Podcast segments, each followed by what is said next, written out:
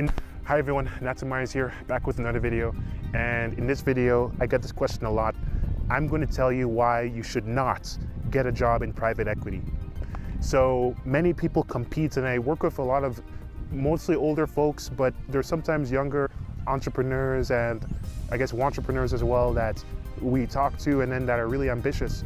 So a common question that we get is, is should I focus on building my own fund or should I just work for an investment bank or a private equity firm?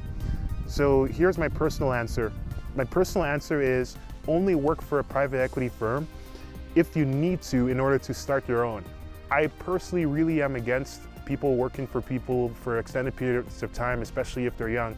And my main reasons are that now more than ever, it has never been this easy, especially in the Western world, for somebody to start their own business.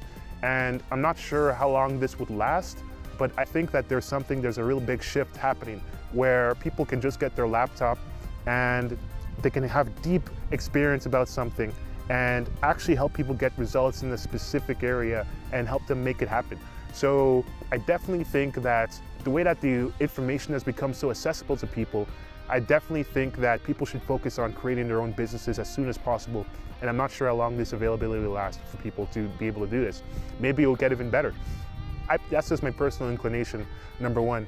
Number two, when people are young, they usually are able to take bigger risks. When people are really old, often they have a huge reputation, they have many family members that they have to feed, and they can't really change their career path because they've built this consistency with what people think of them as, and they've built up a lot of ego and status around doing one thing, being a doctor, a lawyer, or whatever.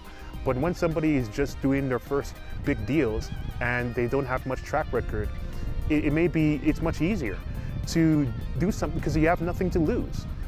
And it's generally, and generally speaking, it's usually easier for somebody to build something when they have nothing to lose compared to when somebody has everything to lose. You just look at Blockbuster versus Netflix. Blockbuster had so much to lose because they were making billions and Netflix was a scrappy startup that was ready to experiment, but Blockbuster didn't take the risks that they needed to take because they didn't really, they weren't comfortable with it.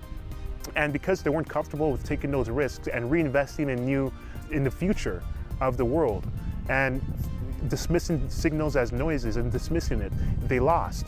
So for you, if you're somebody who you're about to do your big deals, maybe you may be 40, 35, 25 or whatever, but if you consider yourself young, or even 15, if you consider yourself young, and you want to get into this, and then but you're not sure whether to work for somebody else or to start your own business, I'd say just work for people in a way that would get you to the point at which, if you choose to, you could start your own business easily. And the third thing I say is from my experience, it worked for people for some time and I realized that I didn't really, I wasn't really that into software. I got a software background, but I was more into business. So uh, what I did is I worked for somebody and then I learned like some things I wouldn't have otherwise learned. It was blockchain at the time. And then I went deeply into it and I found clients because I got mentored on how to attract clients for my blockchain investor thing or whatever. It was more of a consultancy. After getting some traction, I saw that there was an opportunity to work with a broker dealer so that I could actually focus on helping broker dealers raise money for their clients.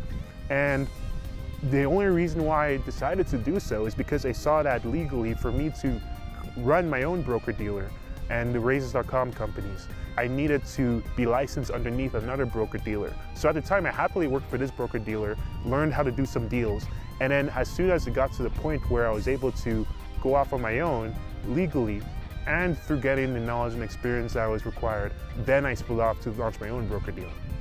And so the same may it may be applicable to you. It's like maybe you want to be, maybe you want to run your own law firm to to acquire real estate as well, in, or maybe you want to even buy businesses, and maybe you want to be a financial analyst, and maybe you're debating where should I work at a REIT, or I couldn't get into Goldman, and then I have to work at a small company, and then it sucks, and then my status, may, your status may get a hit.